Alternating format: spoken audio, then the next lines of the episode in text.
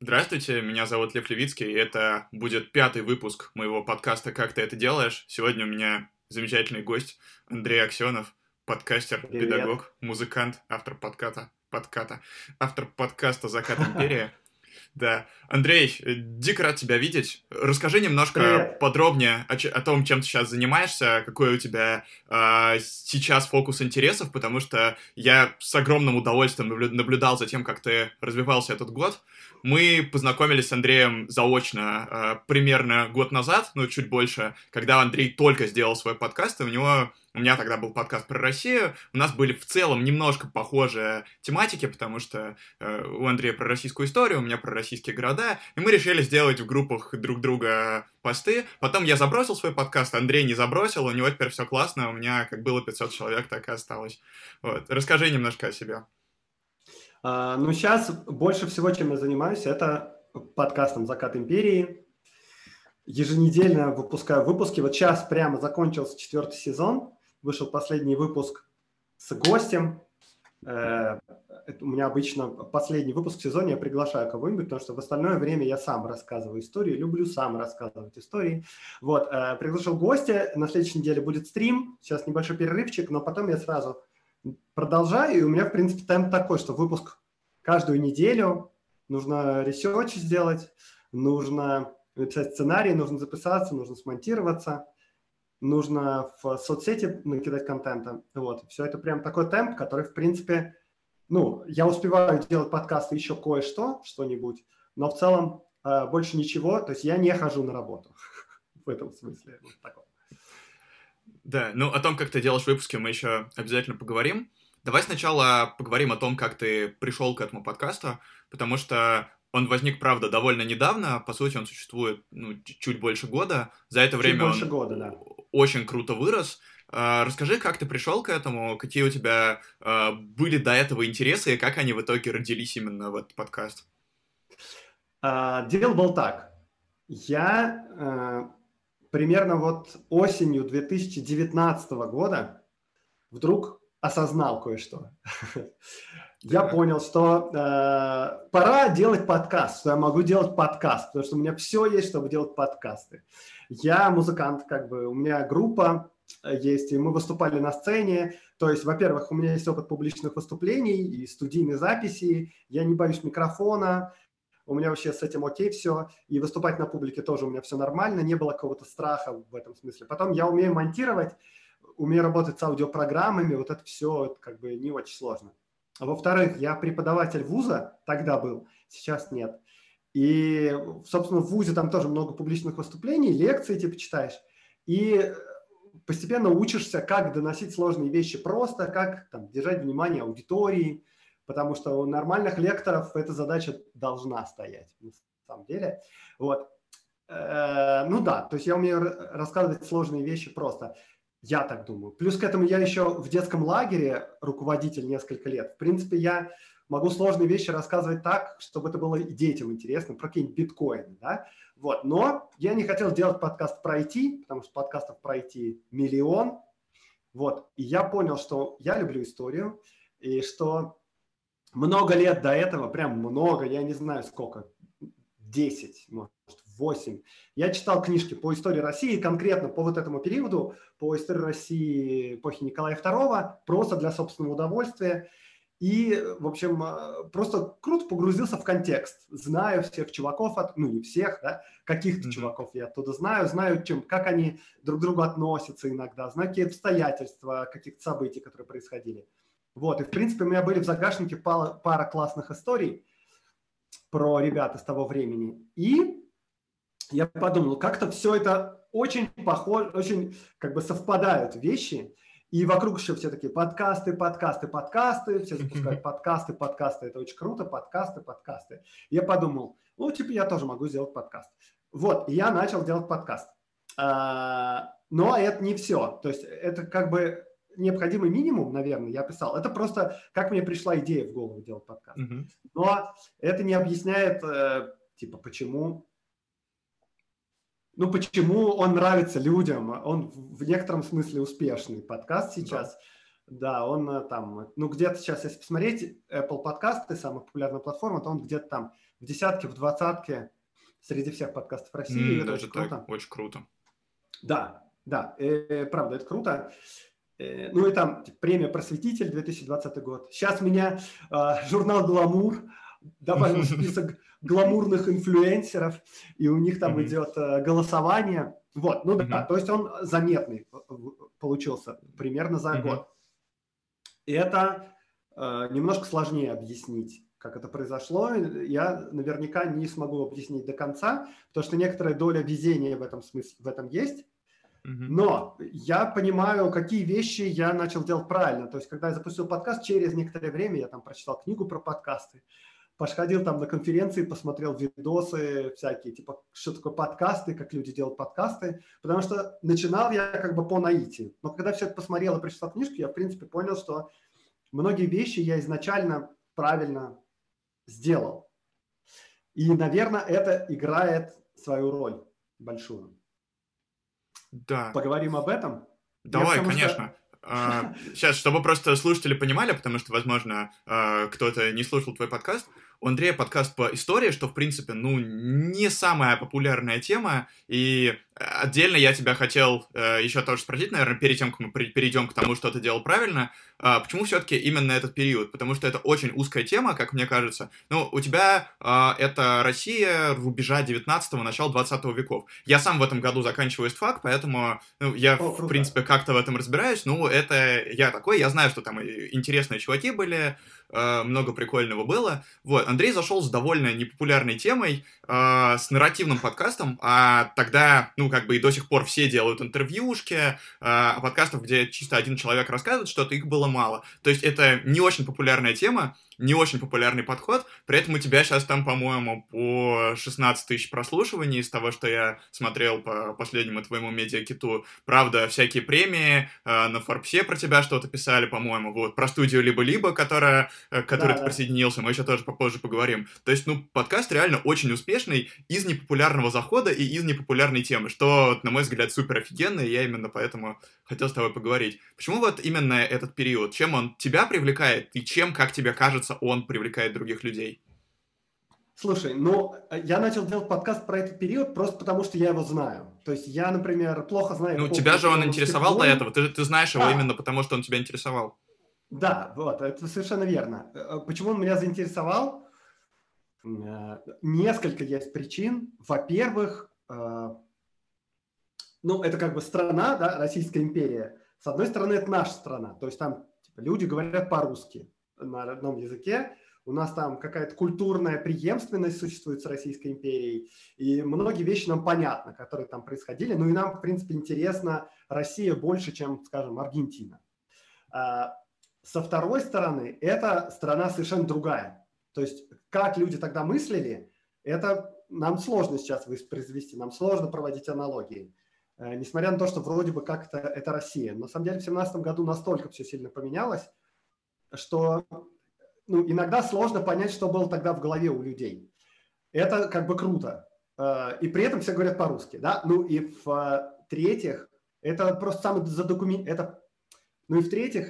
самый задокументированный период истории Российской империи, очевидно. Ну, то есть он самый последний, поэтому миллион источников есть, куча воспоминаний, куча там мемуаров, куча документальных свидетельств. И, ну, естественно, это крутое время. То есть там 2 революции, 2 войны, взлет невероятной культуры, искусства, сезоны Дягилева там в Европе путешествуют, Лев Толстой, самый известный мировой писатель, ну как вообще, то есть, реально Россия в плане культурном и в плане искусства, она, ну как бы, может не на топе, но там, иногда на топе в некоторые годы. То есть реально крутое время. Есть о чем рассказать. Вот. Про нарративность я хотел добавить. Давай. Что. Дело в том, что я когда запускался, я, в принципе, ну, примерно понимал, что люди ждут от исторических подкастов, от исторических радиошоу. Сидят какие-то чуваки, а еще там лучше даже какие-то приглашенные эксперты и рассказывают там что-нибудь про Первую мировую войну или там еще что-то. Но мне всегда казалось, и я, в принципе, это чувствовал, что людям интересны, ну, как бы не... То есть есть люди, которым интересны исторические факты. Мне интересно, я читаю там какие-нибудь протоколы чрезвычайной следственной комиссии, что такое, мне безумно интересно, это классно. Но людям интересны, как бы, широкому кругу слушателей, интересны просто истории классные про людей. И поэтому я сделал такой заход, что у меня подкаст, он как бы исторический, у него как бы контекст той эпохи, но на самом деле я просто рассказывал классные истории про людей, как, например, кто-нибудь кого-нибудь влюбился и заставлял там что-нибудь сделать, украсть, да, или там пойти на преступление, или как там министры какие-нибудь поссорились, и из этого вышло что-то не пойми что, или там, да, какие-то нелепые совпадения, которые имели какие-то последствия. Я рассказываю это глазами людей. И в нужный момент я там даю контекст, да, ну вот, чтобы было понятно, в то время вот это вот, вот так вот работало, вот это вот так, но в целом я рассказываю истории про людей. И поэтому подкаст слушают как бы не те люди, которые интересуются историей, в принципе. Я много-много встречал отзывов, что типа я вообще не любитель исторических подкастов, никогда не слушал исторические подкасты, не интересовался ими, но вот я послушал твой подкаст, а он крутой. Просто потому что классные там истории. На самом деле можно аналогию какую-то провести. То есть вот есть Акунин, да, у него есть цикл про Фандорина. В принципе, это современный детектив, так-то уж. Просто он погружен в некое такое, в некие обстоятельства революционной России. Это добавляет некого шарма такого. То есть это типа как на пирог посыпали корицу сверху. И поэтому у меня на самом деле подкаст исторический, но история это как бы, да, приправа, а пирог – это, собственно, нарративная история. А нарратив людям интересно слушать. Людям интересно слушать какие-то истории, захватывающие. Ну ладно, история – это не корица, потому что у меня есть сверхцель, да, заинтересовать людей в этой истории, в истории того периода, чтобы они там что-то захотели книжки почитать или еще что-то. Поэтому я в нужные моменты говорю, так, теперь давайте-ка я вам расскажу, как работала винная монополия, или как нужно было, что нужно было сделать, чтобы развестись, какие препятствия пройти. Там я рассказывал просто, вот как это было устроено. Но в основном это истории про людей. Мне кажется, это очень выигрышная штука. Именно вот за счет этого интерес к подкасту появился. Да, согласен. У меня очень откликается все, что ты сказал. Мне на самом деле вот эта вот тема с нарративностью, она как раз напоминает то, как сейчас многие современные медиакомпании пытаются работать. То есть именно заходить через нарративы, именно заходить через истории, потому что это правда тоже то, что очень нравится людям. И чувствуется вот, что для меня один, правда, ракурс в своем подкасте, который мне лично очень интересен, это именно история. И, в принципе, это одна из причин, по которым я историей заинтересовался там когда-то в 16-17 лет. Я вот буквально так же, как ты примерно сейчас отвечал, меня спрашивали, ну, зачем ты идешь на истфак, что тебе нравится в истории? Я говорю, мне нравятся интересные истории про людей. Мне интересно, как там чувак, почему он решил идти на какой-то город, почему он решил это делать. С другой стороны, мне кажется, что ты заходишь с очень интересных тем. Потому что ты вот сейчас привел два примера, как работала винная монополия, как развестись. Это не то, о чем пишут в учебниках. Это такой, типа, ракурс, который позволяет нас немножко приблизить к людям того времени и понять именно, как люди думали, как они жили. И на самом деле насчет того еще, почему этот период интересен, я вот приведу такую аналогию, которая у меня возникла. Фильм Парфенова про Прокудина-Горского, про фотографа, который много всего классного в начале 20 века в России нафотографировал. Там в конце фильма Парфенов приезжает во Францию, туда, где покоится сам Прокудин-Горский и его потомки, ходят по кладбищу, показывают там надписи, они, по-моему, то ли транслитом, то ли даже на русском языке, и говорит такую фразу, что вот, смотрите, какой когда-то была наша страна, но мы этого не поймем, потому что мы не от этой России, а от советской. И мне кажется, это очень, правда, интересный ракурс, что была какая-то другая Россия, с которой у нас разорвана связь, и к которой мы можем прийти вот только через такие истории, через такие заходы. Поэтому очень откликается то, что ты говоришь. Давай, наверное... 100%.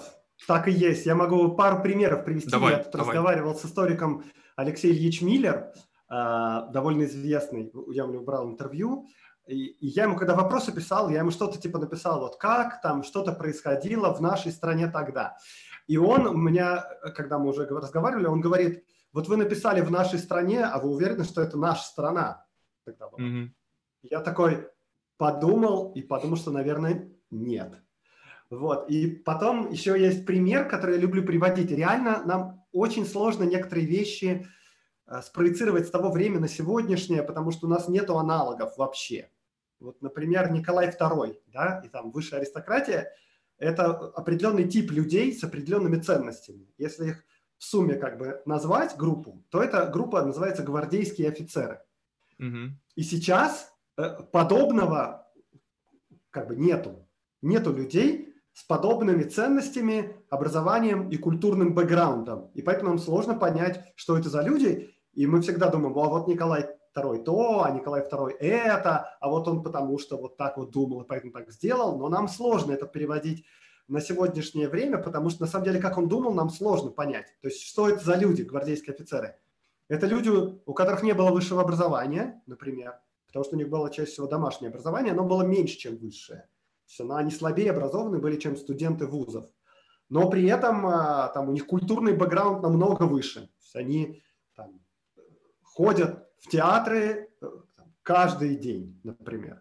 И некоторые постановки они смотрят все вообще. То есть вот там 300 постановок какого-нибудь Бориса Годунова ставится, и они там бывают на всех 300. И при этом они знают несколько иностранных языков. Ого. Ну да, то есть там французский, английский, немецкий, да, все такое. Но при этом уровень образования у них, скажем, низкий. Что это вообще за люди? Из чего, исходя, они принимают решения? Угу. Да, все это очень круто. Но при этом это же те самые люди, которые определяли, принимали ключевые решения вот в то время. 100%. Правда, да. Очень интересно. Это люди, с которыми Николай II чувствовал как раз самую близкую связь, он же как бы просто не понимал других людей. Mm-hmm. То есть там посмотреть, кого он назначает губернаторами. Это все там, гвардейские офицеры. Ну, не все, да, в большом количестве. Mm-hmm. Это люди одного круга с ним и с одинаковыми мозгами, как у него, которые понимают его и которых понимает он. И которых больше никто не понимает в России. Ну, то есть понимает, но не до конца. Окей. Я почувствовал сейчас эмоцию удивления, такого приятного от того, что рассказал, потому что я не знал вот этот вот факт про гвардейских офицеров. И я подумал, что как раз слушатели твоего подкаста именно на вот этом вот удивлении и строится их внимание. То есть ты даешь какую-то интересную штуку, потом это подвязываешь в их жизни, говоришь, вот, чуваки, посмотрите, как было, а вот это вот как бы начинается пирог, а после этого говоришь, чуваки, вот такие вот интересные открытия можно совершать, если вы изучаете историю, изучаете источники. И через это очень прикольно заходить. Кстати, вот про Парфенова я сейчас сказал, я вспомнил тоже интересную штуку, которую у тебя видел на страничке или где-то еще, что Парфенов на стриме говорил, что ему Оксимирон посоветовал послушать твой подкаст. Да, это очень круто, конечно. Удивительно. Давай поговорим про штуки, которые ты правильно делал, ты уже назвал одну, что ты стал подходить через нарратив и через историю. Расскажи про другие штуки, которые сработали, по-твоему. Мне кажется, очень важная вещь, про которую я позже прочитал в разных местах, это границы в творчестве. Вообще границы в творчестве – это очень круто. Есть такое представление, что вот творческий человек, типа человек создает подкаст, это творческая работа, и что чем меньше у него границ, тем типа круче. Вот. Он может сделать все, что угодно. Но это такая, типа, вот перед тобой белый лист, и тебе говорят, заказчик, условно говоря. Ну, в данном случае заказчик я сам, но неважно. Вот, типа, делай, что хочешь, чувак. Делай, что тебе заблагорассудится. И ты такой, блин, я не знаю, что делать. Вот. И поэтому, когда есть рамки, это очень круто. Когда тебе говорят, у тебя не лист белый, а 4, а у тебя кусок обоев 4 на 5 сантиметров, и тебе там надо нарисовать Джоконду в 2032 году, допустим, не знаю, акварелью. И ты такой думаешь, блин, как сделать это круто. И тут начинает работать творчество.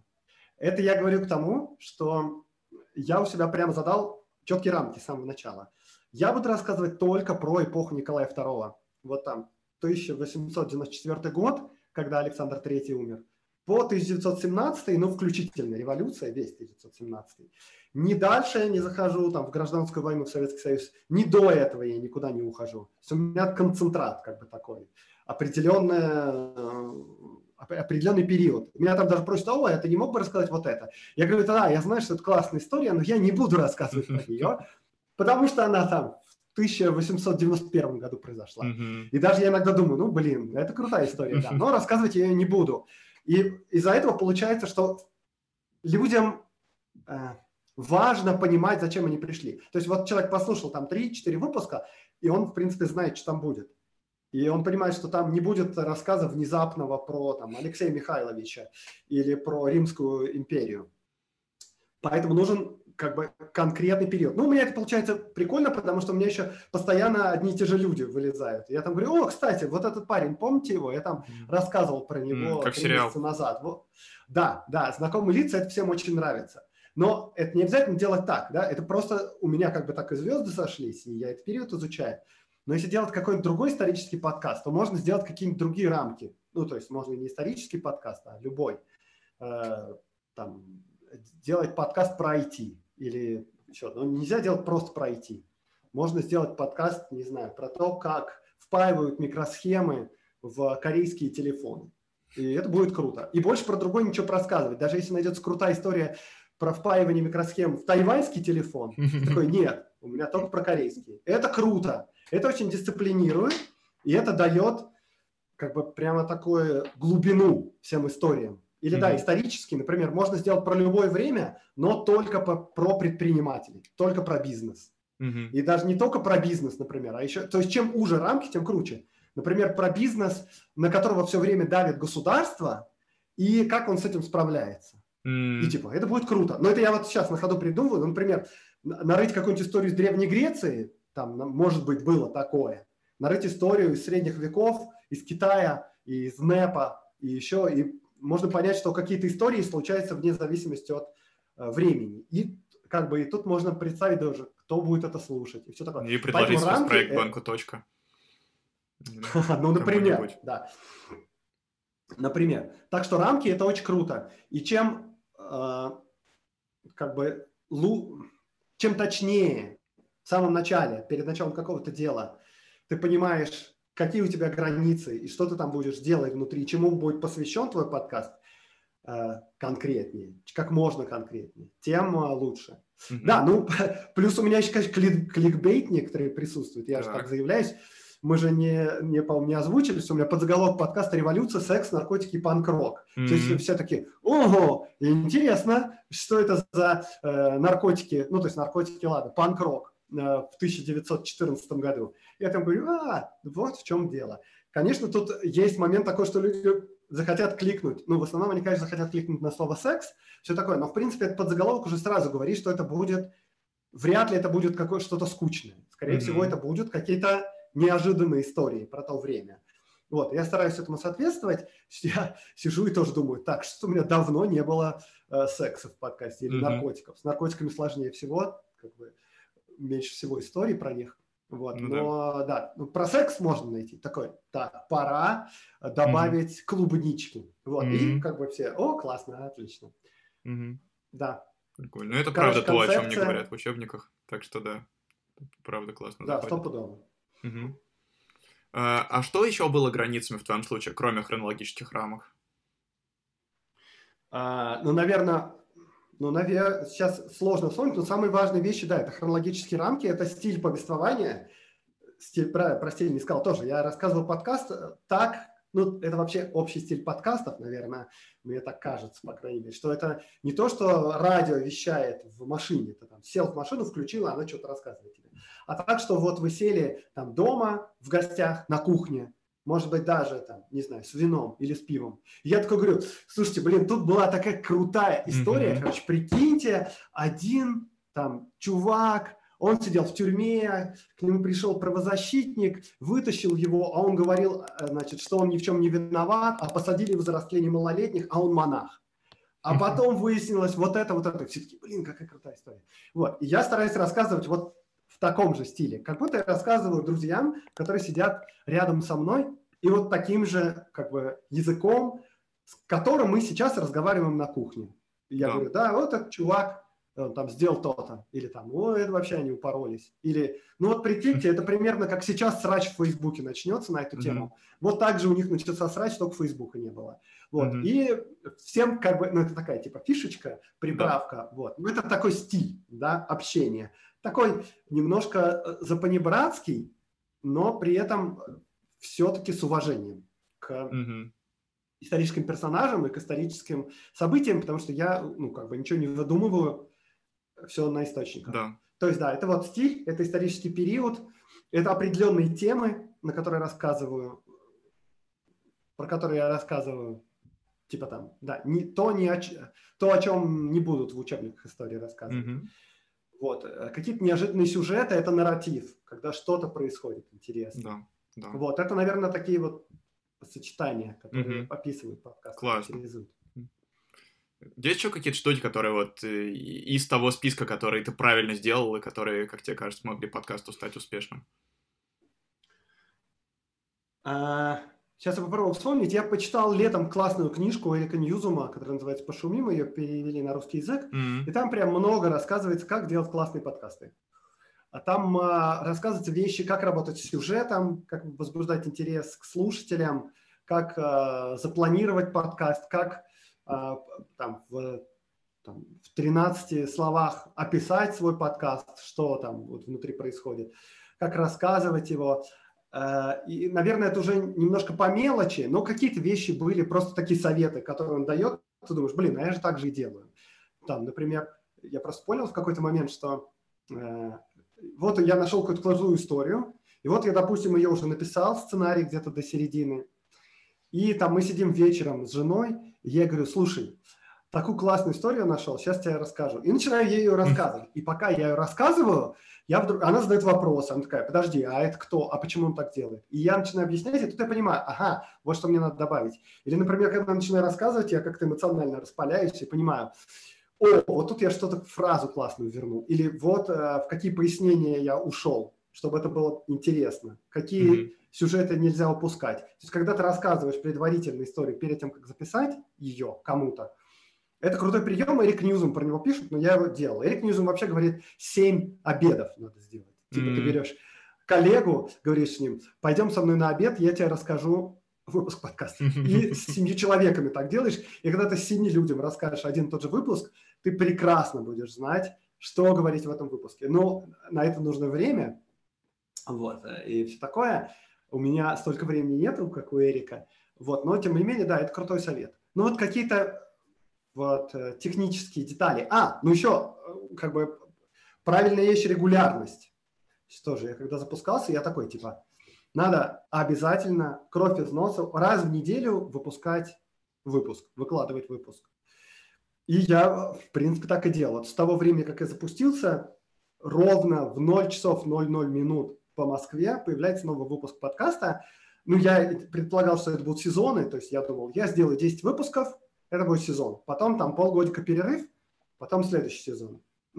Пошел рост слушателей, интерес какой-то, поэтому я как бы не полгода сделал перерыв, а поменьше, не 10 выпусков, а побольше. Но тем не менее, да, то есть это очень важно. Временная предсказуемость. То есть вот и, можно любой период какой-то сделать, но вот я прям говорю, до встречи, следующий понедельник. Все такие, окей, в понедельник мы будем слушать этот подкаст. Все знают, чего ждать, тогда перерыв, я говорю, так, вот будет перерыв, 1,5 месяца, до новых встреч, мне надо отдохнуть. Все, перерывы тоже классно. Но вот эта предсказуемость для слушателей, это тоже очень важно. Еще, наверное, то, что я сразу подумал, что надо делать в соцсети. Если мы говорим про подкасты, наверное, в других областях это тоже важно. В некоторых, может, меньше важно, в некоторых больше. Но в подкастах это реально важно, потому что подкасты – это, в отличие от тех же радиошоу, например, подкасты – это более тесное взаимодействие со слушателями, с комьюнити, выстраивание комьюнити. Все в подкастах постоянно говорят, выстраивайте отношения с комьюнити. То есть, когда слушатели, они такие, мы не просто слушаем радиошоу, которое включается в 8 часов вечера каждую пятницу, а мы знаем этого чувака, он с нами переписывается в чатике, с ним можно там на стрим прийти, с ним поболтать, у него можно что-то спросить в личке, и он постоянно присутствует в твоем инфополе. Поэтому вот телеграм-канал, которым мы как раз обменивались, и ВКонтакте паблик, и чуть-чуть попозже Инстаграм, Фейсбук. Фейсбук непонятно, как работает, но вот паблик ВКонтакте и в Телеграме канал. У меня прям тоже там практически ежедневный контент выкладывается какой-то. Фотографии, вот, что-то такое. Какие-то люди приходят из-за этого контента. То есть тоже отдельная часть работы, которая тоже с самого начала запланировал. Вот я в понедельник выкладываю выпуск, я сразу же кладу там в отложку контент на всю неделю. Книжку, фотографию, какой-нибудь видос, какую-нибудь лекцию, хронику, ссылку на какую-нибудь статью, что-нибудь вот в этом роде, из контекста выпуска, который выкладывал. И это, в принципе, тоже круто работает. И у подкастеров не так много крутых социальных сетей, скажу я, то есть развитых. Потому что смотришь... Они там просто выкладывают подкасты, там... и, в принципе, все. Да, да. И у меня... То есть я немножко по-другому это представлял, но сейчас и паблик ВКонтакте, который не очень крупный, да, ну, там 1005, по-моему, человек, и канал в Телеграме 1002, они тоже не очень большие, но круто то, что они, как бы, это самостоятельная площадка отдельная. Там какой-то свой контент, там есть люди, которые вообще не слушают подкаст, но пришли там посмотреть эти фоточки, подписались, потому что там интересные истории. Возможно, они потом послушают подкаст, возможно, нет, но это такое, типа, медиа-империя. Как, да, и правда. Медиа-империя. Вот. Очень прикольно. Это... А у тебя получилось это комьюнити выстроить, как тебе кажется? Есть какие-то люди, которые регулярно общаются? Да, я думаю, что да. Но там в чатике постоянно какое-то общение, уже люди там знают друг друга, у кого какие мнения, кто там что кому говорит, кто подкидывает какие классные идеи. На Патреоне, ну, то есть в какой-то момент я Патреон завел, там сейчас человек 90 примерно. То есть Патреон — это уже, наверное, такой момент, и когда там 90 человек, это такой момент, когда ты понимаешь, что комьюнити есть, потому что оно не просто есть, а уже из этого комьюнити есть какое-то количество людей, которые готовы просто давать деньги тебе, чтобы ты продолжал в том же духе.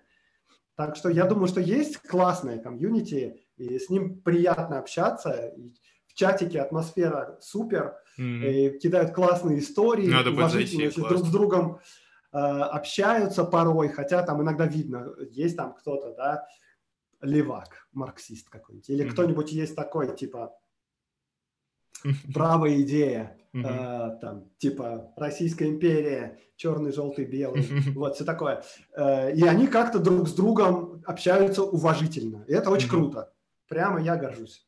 Да. Комьюнити крутое. Всем спасибо. Это очень классно, что вот благодаря просто площадкам создается какая-то дополнительная ценность. Прям офигенно. Я даже зайду в чатик, обязательно почитаю после того, как мы с тобой закончим записываться. Ты вот сказал про то, что ты ведешь соцсети, и мне кажется, что за этим, за всем стоит довольно большая работа, поэтому давай сейчас попробуем проговорить, как происходит процесс создания эпизода. Вот есть одна точка, где к тебе только как-то зародилась идея, ты сейчас расскажешь, как они зарождаются, как ты придумываешь идеи для новых выпусков, это точка А. И есть точка Б, когда у тебя есть вот эпизод, который уже публикуется в группе, на подкаст-площадках. Какой путь между этим проходит? Давай попробуем его разобрать. Первое – это идея. О чем выпуск. И идея – это супер важно. Я за ними охочусь. В самом начале у меня, в принципе, был какой-то набор тем, про которые я знал. Да, вот это классная история, я про нее расскажу. Даже больше того, в самом начале, когда я запускался, у меня парочка статей была, которую я уже публиковал где-то. Был такой сайт, точнее, он есть сейчас, Dirty.ru. Вот. Довольно прикольный до сих пор. Вот, я там парочку статей интересных выкладывал. Я такой думал, ну, в принципе, вот уже... Для парочки выпусков есть материал, а еще какие-то истории я просто знаю, примерно знаю, про что буду рассказывать. Вот, но в какой-то момент те истории, более-менее, которые на поверхности лежат, которые я знаю, что они интересные, потенциал крутого нарратива, закрученного сюжета, исторического контекста они в себе имеют, они, конечно, закончились в какой-то момент. И сейчас у меня, значит, идет охота за идеями, за сюжетами. Иногда что-то подсказывают из комьюнити, что-то присылают. Было несколько выпусков, когда мне кто-то прислал, говорит, а вот тема, ты знаешь про него? Я такой, блин, я даже не знал. И мне говорят, а вот статья и все такое. И я раз сделал там парочку, тройку выпусков. Вот, но в основном... Я просто ресерчу. В основном мне периодически просто они по ходу дела попадаются, разные истории. И я их поэтому записываю. У меня есть так телеграм-канал, очень удобно. Телеграм-канал, на который один я подписан только. И, да, это как бы как записная книжка, которая везде доступна, очень удобно туда кинуть. Вот, все классно. Вот. Кстати, не один я патронам в какой-то момент дал туда доступ. Прикольно. Там просто... Очень в сыром виде какие-то идеи, ссылки на Википедию, что-то просто, что-то вообще такое. И в какой-то момент я просто там листаю и думаю, так, вот давно не было подкаста про секс, что там у меня есть про секс.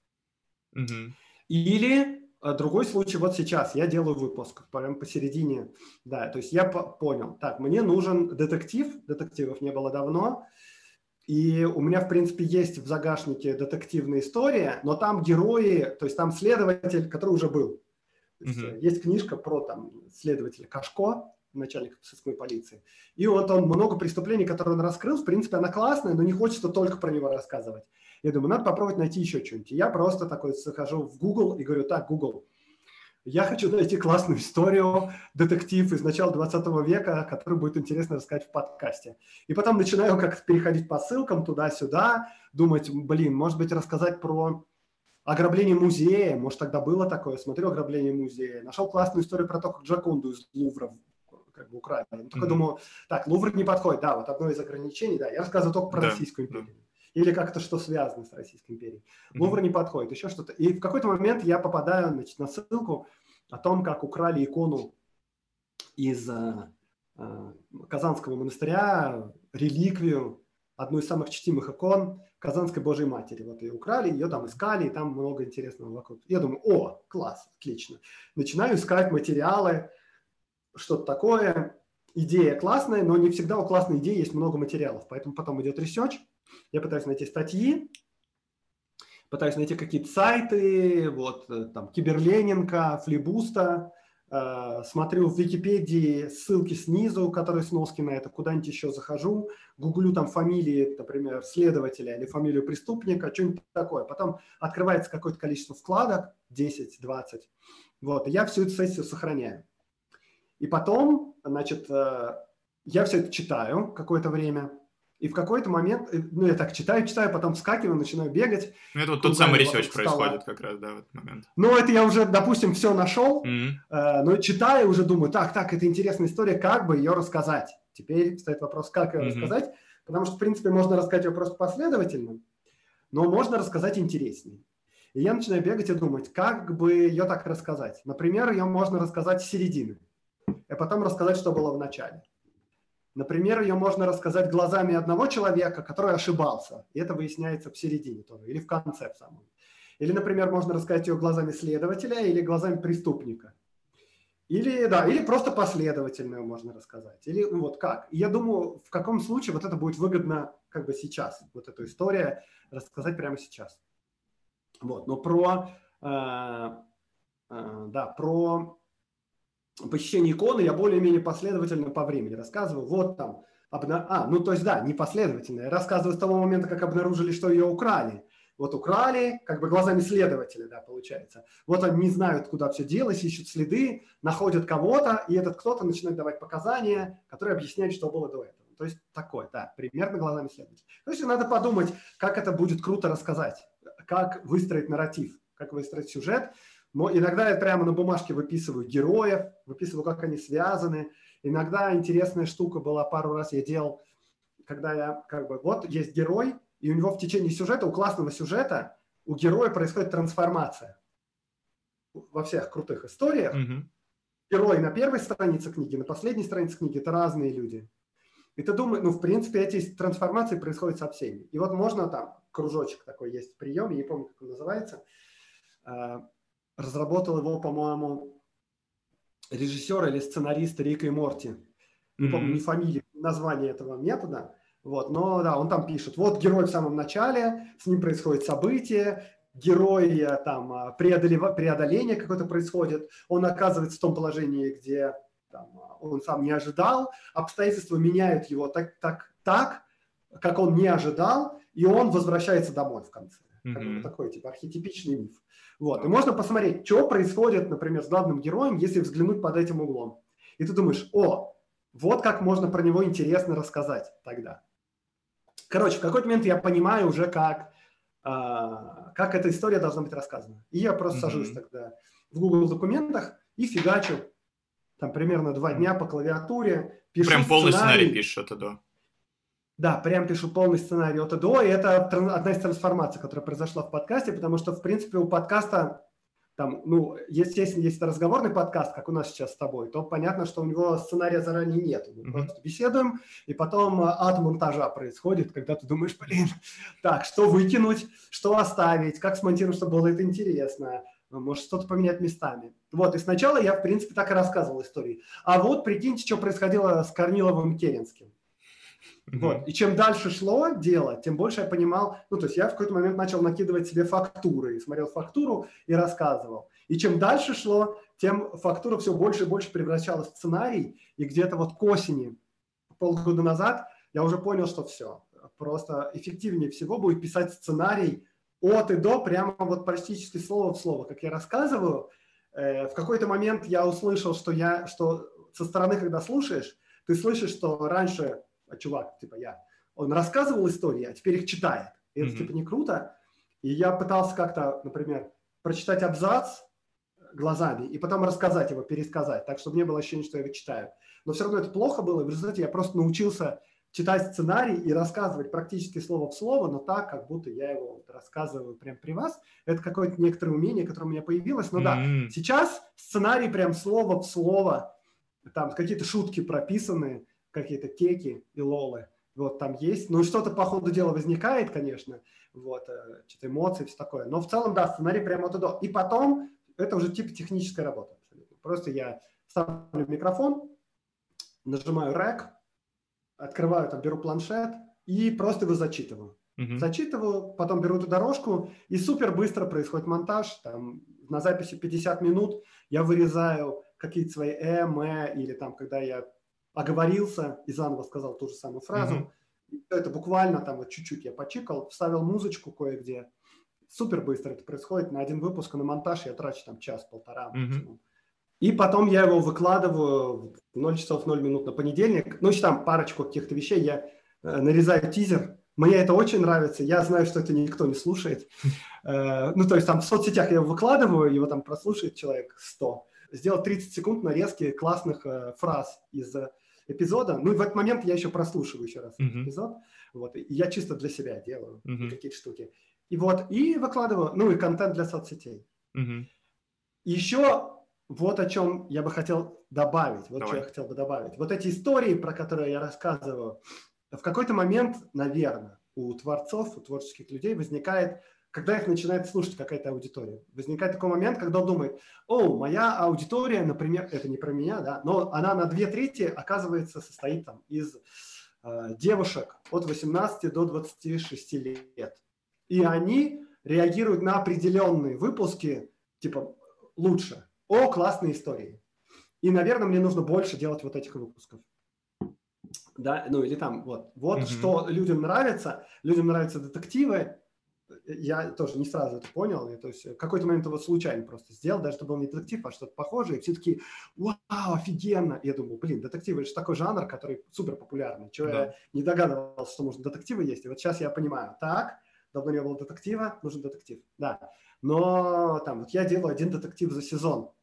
Я не, как бы, больше доверяю все-таки себе, чем слушателям в этом смысле. То есть слушателям понравилось то, что я придумал с самого начала. Поэтому мне, я, конечно, ориентируюсь на слушателей в каком-то смысле, но в целом я предполагаю, что я буду рассказывать историю, которая нравится мне. И если они будут нравиться мне, то слушателям они тоже будут нравиться. Некоторые истории, я понимаю, что их будут мало слушать. Но я понимаю, что это очень классная история, и я хочу ее рассказать. Или, например, это важно, это рассказать для людей там, сейчас. Вот. И этого, ну, мне кажется, это супер важно. И потом, если ты начинаешь уже работать на людей, ты как бы в какой-то момент сам теряешься и думаешь, а зачем я все это делаю? Типа, ради кого? Раньше это было классно, меня перло, а сейчас это как бы работа. Раз в неделю я должен делать выпуск. Что-то исчезло. Вот. Но когда ты понимаешь, что тебе это интересно, тебе это кажется важным, это супер важно, супер важно. Я нахожу какую-нибудь историю, думаю, блин, круто, я должен про это рассказать. Так что это важно, ребята. Офигенный принцип, и ты прям, знаешь, даже предугадал в каком-то смысле мой следующий вопрос, потому что ты очень интересно рассказал, но хочется побольше примерчиков. Расскажи про свои любимые выпуски, от которых тебя прям нереально перло, когда ты их делала, может быть, прежде до сих пор, что тебя в них цепляло, как ты их делал, какая была реакция, вот про это будет клево послушать.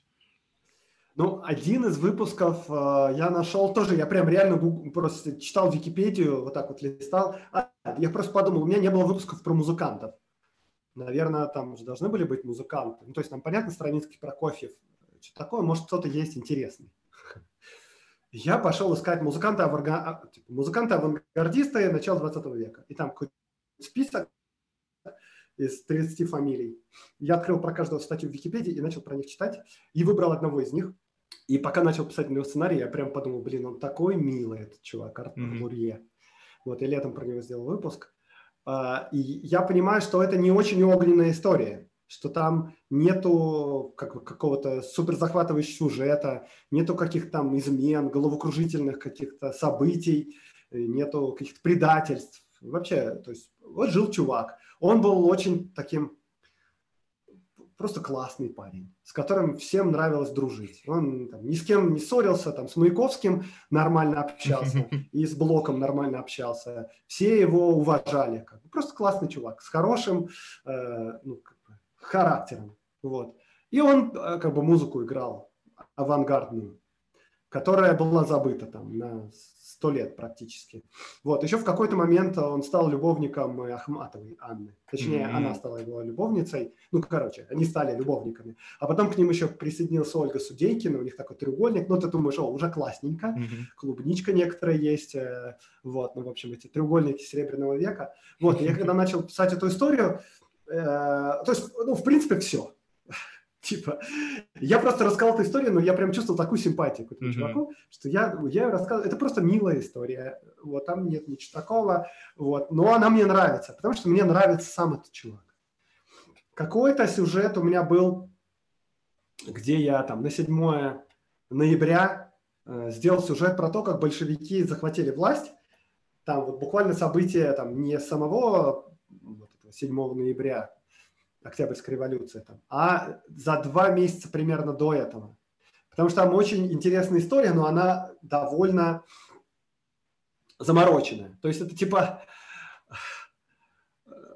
Ну, это сложно рассказывать. Обычно легко рассказывать про человека. Вот человек есть, вот он пошел туда, вот он того встретил, вот он не любил клубнику и любил шампанское, и поэтому он пошел в тот ресторан. Или там вот он не любил леваков и любил...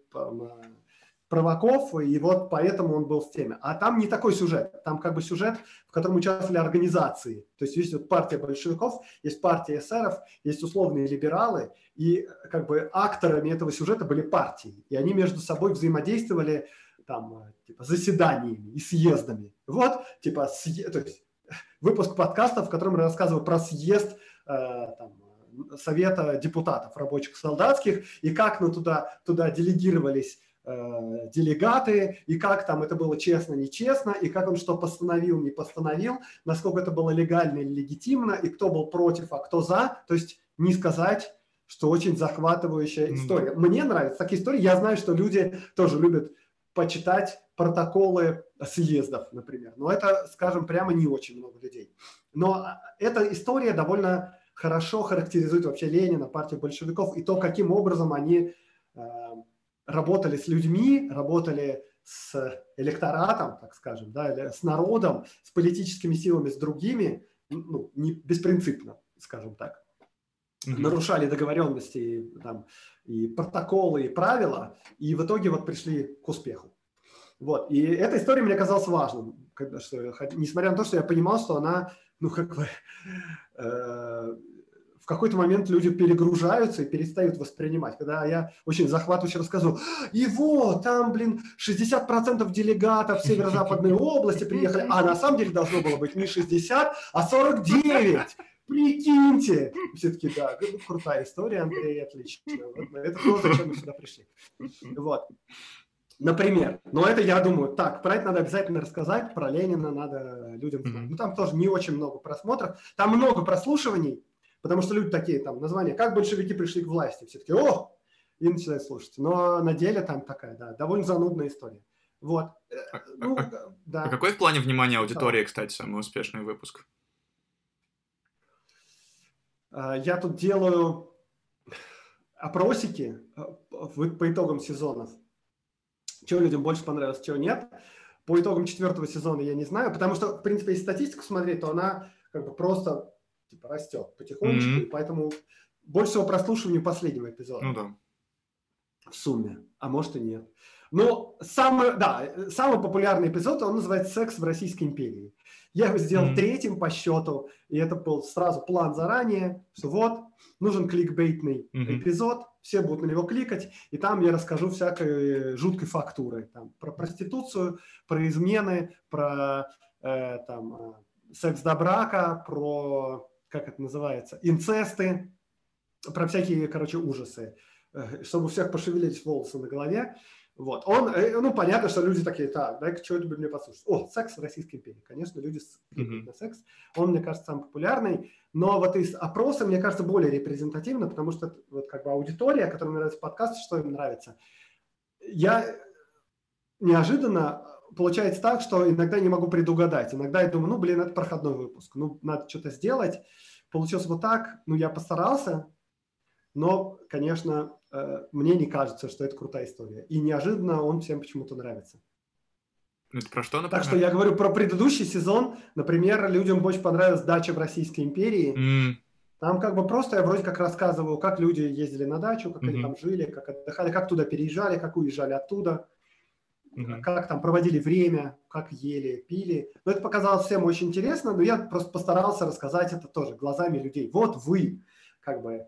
Там, 909 год, вы хотите поехать на дачу, сейчас март, что вам нужно сделать? Вот там, как ее найти? Интернета нету. Как перевести туда мебель, как семью? А вот вы работаете летом, что с этим делать?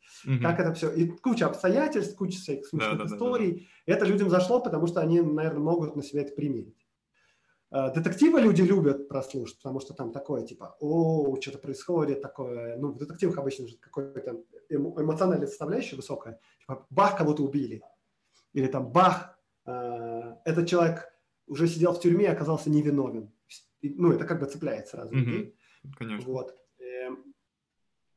Но что-то там еще было из того сезона, что классно зашло. Не помню, полгода назад уже было, но вот последний сезон на меня тоже говорили, некоторые неожиданности были, я там сделал выпуск про Колчака, точнее не про Колчака, а про исследование, то есть Колчак известная фигура, но я рассказывал, мало кто знает, что он полярный исследователь, довольно знаменитый в свое время был. В общем, он был известен в первую очередь до революции как полярный исследователь. Вот, и там есть и публикации, и там путешествия. Вот я рассказываю про полярную экспедицию, просто в какой-то момент в середине, там не в середине, где-то ближе к началу говорю.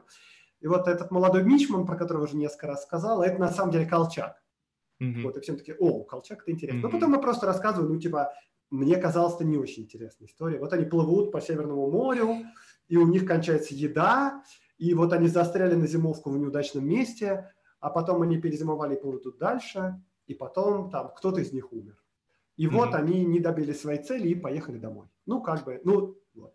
Ну, там есть преодоление, понятно, там все, путешествие. И неожиданно для меня, то есть для меня это была история вот такая. Неожиданно все написали, блин, путешествие, это же очень круто, это очень крутой выпуск. Это прям теперь мой любимый выпуск. Я, походу, не очень понимаю, что нравится слушателям. Но вот, да, по Колчака был крутой. Вот. Слушай, да, прикольно, что и тебе, и слушателям разные темы заходят, но при этом вот, такая, вот так вот происходит. Хочу поговорить о том, как твой подкаст стал популярным. Ну, понятно, что он становился популярным благодаря тому, что у тебя был качественный, крутой, качественные, крутые, интересные выпуски, но ты делал точно дополнительные усилия для того, чтобы он стал популярным. В первую очередь, мне очень интересно, как получилось сотрудничество с Максимом Кацом, ну и про другие приемы, как ты продвигал себя, расскажи. Вот про наши с тобой промо первое тоже можешь рассказать, если хочешь, и помогало ли тебе это в дальнейшем. Ну да, я расскажу. Ну, на самом деле... Я тут недавно был в гостях в другом подкасте, называется «Подкастология», и там мы в одном выпуске были с Максимом Ильяховым, ну, как бы нас записывали раздельно, но ведущая сказала мне, вот Максим Ильяхов говорит, что время, ну, то есть контент не решает. То есть если у вас крутой контент, это вообще не значит, что вас будут слушать. Вам нужно раскручиваться обязательно. Без раскрутки ничего не выйдет. Что ты думаешь на этот счет? Я как бы сказал, я не согласен. Ну, потому что, в принципе, так объективно сказать, я не сказать, что крутой пиар-менеджер, вообще-то говоря. Мне это тяжело дается, я не знаю, как это делается, я не умею это делать. Вот, и я думаю, что я выехал на крутом контенте. Я думаю, что я смог выехать на крутом контенте в подкастах только потому, что это подкасты, и это 2020 год. В принципе, сейчас еще калиточка открыта. Но вот представим, сейчас подкасты – это примерно как YouTube в 2010 году, mm-hmm. когда можно было взять телефон и снять просто на телефон себя и сказать: «О, прикиньте, какие теки я прочитал в интернете вчера». И типа, и тебя будут смотреть, у тебя будет топовый контент, тебя все будут смотреть. Сейчас, конечно, тебе нужно там… менеджер, тебе нужен продюсер, тебе нужен видеомонтажер, тебе нужен там какой-то продакшн специальный, нужно сценаристы, которые пишут сюжеты, что-то вот такое. То есть нужна, то есть уже не зайдешь с таким контентом. Так вот, в подкастах сейчас порог входа как бы низкий. В принципе, можно взять айфончик или другой телефон, прям положить его на стол или в стакан, как рекомендуют, надеть на него носок. И если ты будешь делать крутой контент, продуманный, прям с самого начала, то аудитория сейчас не избалована в подкастах. Все как бы слушают, просто какие-то чуваки разговаривают. Mm-hmm. В Америке, да, в Америке там уже слышно крутой продакшн, саунд-дизайн, все такое, уже как по планочке повыше. Но все равно.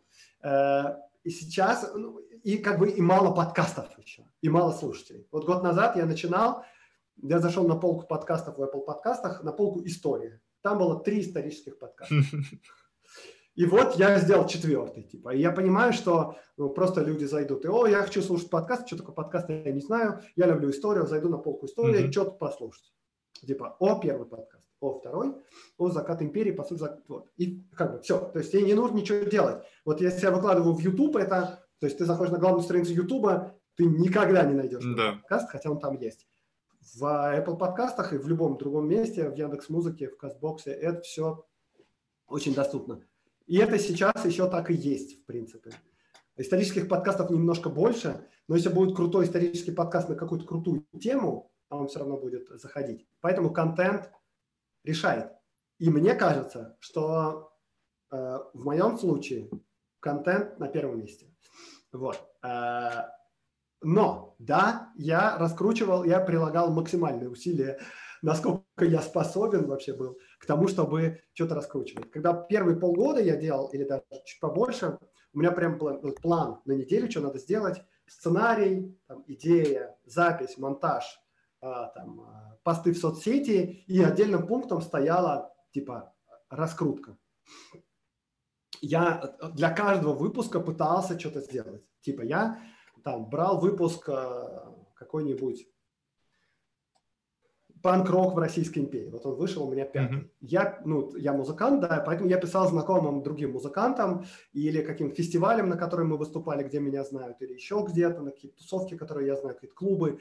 Я говорю, вот у меня вышел подкаст, он называется «Панк-рок в Российской империи», он как бы классный, если вам покажется, что он тоже классный, может, вы выложите его у себя. Такого рода темы. Mm-hmm. Там следующий выпуск выходил, не знаю, про балет.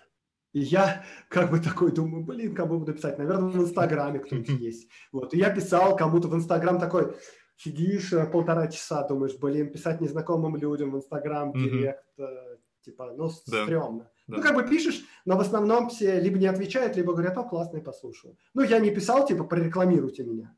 Я писал, потому что денег я не особенно был готов выделять, много.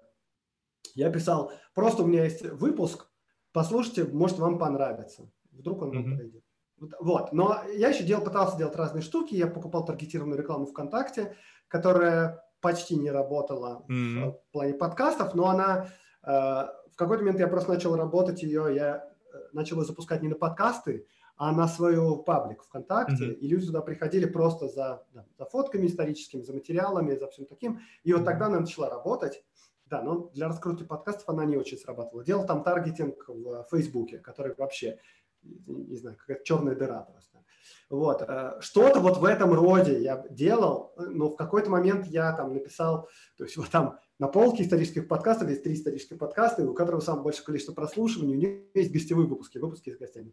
Я им написал, говорю, Максим, привет, вот я Андрей, у меня тоже исторический подкаст, я неплохо знаю вот этот период, ты пишешь гостевой подкаст, а может, я к тебе приду в гости? Он типа говорит, ну, окей, давай. Вот. И мы записали с ним выпуск про Распутина. И кто-то, его аудитория послушала выпуск, и я знаю, что многие пришли с его ко мне в какой-то момент. То есть какие-то вот такого рода взаимодействия происходили. Потом в какой-то момент, да, меня внесли в премию «Просветитель», я понятия не имею, как это произошло, я никуда не подавался, ничего не писал, мне просто написали и сказали, типа, вот у тебя крутой подкаст, премия «Просветитель», мы тебя включили в длинный список. И я такой, что? Что? Офигеть, круто. Вот, и да, вот это было круто. Летом Максим Кац. С Максимом Кацем я просто знаком давно. Вот. Но это на самом деле ничего не значит. Я не то, что прям сильно с ним знаком. Просто у нас есть там какая-то переписка в Телеграме совместная. Сообщений на 30, наверное. Но я просто за ним давно слежу. Еще со времен ЖЖ. Был такой раньше сайт ЖЖ. Да. Вот. И Максим Кац там был один из популярных блогов про устройство городов. Вот. Я еще тогда читал. Очень давно это было. И вот Максим Кац все больше и больше занимался политикой, и мне его как бы привлекает его подход, вот, и его... В общем, я всегда с симпатией к нему относился, и в какой-то момент он там муниципальную кампанию мутил, то есть избирательную кампанию в Мундепы в Москве, я в ней участвовал, я избирался в Мундепы, я чуть-чуть там поближе с кем-то познакомился, ну, вот, потом там была история... с партией «Яблоко». Короче, я немножко на периферии вот этой тусовки, которая вокруг Максима Каца, горпроектов тусуется, где-то вот там я типа, немножечко где-то был. Вот. И Кац начал делать видеоблог где-то год назад, и про него не особенно много кто знал, но вот с Ютубом прямо все такие, вау, ничего себе, что это за чувак. И он там активно нарастил аудиторию. Между прочим, кстати, я хочу сказать, что он активно нарастил аудиторию за счет того, что он делал выпуск, делал ролики каждый день. Каждый чертов день. С начала апреля он выкладывал по ролику, а потом по 2 ролика в день. Охренеть просто можно. Ну, это как раз то самое. Типа, ты фигачишь. Вот. И у него начались исторические ролики. Я ему просто написал, Макс, привет, у тебя классный контент. Там парочка ошибок бывает в роликах. Ну, то есть это нормально, особенно когда ты делаешь что быстро. Я говорю, я готов просто сценарий просматривать заранее, факт-чек делать. Мне ничего не надо, оплаты не надо, ничего не надо. Просто хочется помочь, чтобы был классный контент, чтобы не было каких-то ошибочек, чтобы потом не прикатывали в комментариях какие-то чуваки. Вот. А он мне сказал, а может ты наоборот хочешь, ну, не наоборот, а может ты хочешь прям сценарий какой-нибудь написать? Я такой, ну, в принципе, да. Вот, и я написал 3 сценария про Николая II, ну, про эпоху Николая II, которые я знаю. Вот, и я сказал, только я не хочу оплаты, давай сделаем так, что ты просто вначале скажешь, что вот этот выпуск помог подготовить Андрей Аксёнов, вот, подкаст «Закат империи», ссылка в описании. Вот, и он так и сделал, да, мы сделали 3 выпуска, да, с него много пришло людей. Какие-то вот такие штуки, но, наверное, где-то с осени я уже перестал успевать заниматься вот всякими писаниями разным людям и все такое. Есть ощущение, что сейчас уже все как-то пошло само. Да, сейчас уже само пошло. Люди сами рассказывают, уже какая-то пошла волна, да, там типа люди знают про подкаст, делятся им сами по себе, поэтому все окей. Вот, но все равно я делаю какие-то кросс-промо с какими-то ребятами в Телеграме вообще без проблем. Там 2000 подписчиков в Телеграме. Без проблем можно поменяться. А, ну вот, мы с тобой познакомились, как я же не рассказал. Да. С тобой это было первое кросс-промо подкаста «Закат империи» как раз в Телеграме, да? У тебя было примерно, у тебя побольше, чуть-чуть подписчиков. У меня было 100, наверное, или 150, я не помню уже. Очень мало. Не, в ВК, скорее всего. У меня в ВК было человек 400. У тебя было тоже примерно человек 400, наверное. Ну, вот примерно так, да. Я вот тоже... Это, типа, вот был один из дней, когда думаю, надо что-то делать для раскрутки. Чего бы надо делать? И вот я там искал что-то. Примерно никаких не супер крутых чуваков, которым ты стесняешься писать. А такой, ну, примерно такие же, как я. И вот, и я, по-моему, я тебе написал, да? Да, мы в чатике подкастеров что-то обсуждали, я тебе там что-то ответил. Ты мне потом написал, что главу прикольно. Да, я говорю, давай, типа, ну, друг другу ссылочки сделаем.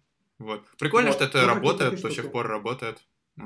Классная тема. Да? Давай поговорим про то, как сейчас твое творчество выражается во всяких профитах, которые тебе приносят, это в том числе в финансовых. Расскажи, во-первых, что там со студией «Либо-Либо», как это получилось, как это повлияло на твою жизнь. Ну и в целом, насколько получается зарабатывать на творчестве, как ты смог к этому прийти, какие, может быть, дальнейшие планы?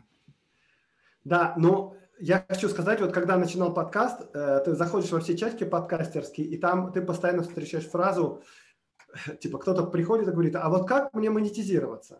ей, ему говорят, а ты давно выпускаешься? Он такой, ну вот, типа месяца 3. Вот. И там 10 сообщений будет. Если вы думали запустить подкаст и думаете зарабатывать на этом деньги, просто оставьте. Было такое, да-да-да. Не, вообще, даже не думайте над этим. Вы как бы не сможете. Ну, здесь денег нет и не будет в ближайшее время. Поэтому, если вы хотите делать подкаст, вам надо какой-то другой мотив себе придумать. Например, я хочу просто делать подкаст, это мое хобби. Вот. Так что я не сказать, что рассчитывал на монетизацию. Но сейчас я монетизируюсь, больше того, это мне приносит. То есть я живу за счет подкаста, на подкасте, и я зарабатываю, как бы, мне не особенно много денег всегда было надо. Я до этого работал преподавателем в Бауманке, там не очень большие зарплаты. Большие по сравнению с другими вузами, но по сравнению с индустрией маленькие. Ну, ты преподавал историю, кстати, тоже? 50 тысяч. Еще? Нет, нет, я в Бауманке преподавал IT, технологии, вообще. А, так вот откуда IT, ты просто несколько раз вспоминал, что тебе это тоже было интересно. Все, да, да, я понял. Я типа сети, телекоммуникации, там, устройство интернета, REST API, всякие такие штуки. Я вообще технарь, как бы программист, все такое. Вот, да. И вот. Но в какой-то момент я понял, что в принципе у людей, у которых столько же слушателей, сколько у меня, у них уже есть реклама. И надо что-то с этим делать. Может быть, начать продавать мне тоже рекламу. Это сколько у тебя слушателей было на тот момент? Ну, давай какую-то примерную цифру. У меня было прослушиваний на эпизод, например. 11 тысяч прослушиваний на эпизод за неделю. Да, это очень достойно. Ну очень достойно. Да, нормально. Вот, и вот начался 3-й сезон. Я сделал медиакит, я летом провел исследование, но оно само как-то получилось, потому что есть одна компания MedCast. Вот, они изучали рынок, и вот они мне помогли. Я сказал, типа, слушателям, ребят, пройдите, пожалуйста, вот опрос для меня, чтобы я лучше вас понимал. Вот, и они прошли, все прошли этот опрос, и там, в принципе, стало понятно, кто меня слушает, какой возраст, там, какие доходы, что они еще любят в жизни, всякое такое. Получился такой срез аудитории. И я потом только понял, о, это же, ну, типа, подходящая тема, чтобы рекламодателям показать. Вот, сделал медиакит, и потом я такой, типа, а как вот искать рекламодателей-то? Писать, кому-то надо писать, что мне надо делать? Вот, ну, для начала, что я сделал для начала? Я написал, во-первых, в чате подкастерском, типа, чуваки, я вот собираюсь продавать рекламу, а как вы продаете рекламу, те, кто ее продают? Вот у меня, в принципе, вот такого количества прослушиваний. Что мне надо делать? Ну, и все-таки сказали, ну, с твоими прослушивателями к тебе сами придут. Я думаю, ну, классный совет, конечно. Но на самом деле сразу после этого мне просто в личку написал один чувак из чата и сказал, слушай, давай попробуем, я у тебя куплю рекламу. Я думаю, о, класс. Вот, это была первая реклама и первый выпуск вот этого 3-го сезона, и там я сказал с самого начала, так, ребята, я перехожу в новый режим, теперь в этом подкасте будет реклама.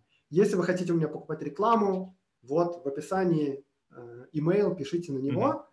Сегодня первая реклама. Вот. И мне начали писать люди, я ничего для этого не делал, и какое-то количество рекламы было. И как я цену типа назначил? Я посмотрел конференцию про монетизацию в подкастах. Она лежит на Ютубе. Пока был карантин, все в Зуме делали конференции и записывали, выкладывали на Ютуб. И там, значит, крутые подкастеры делятся. Никто не называет цифры.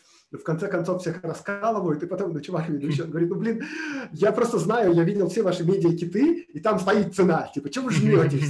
Я знаю цену.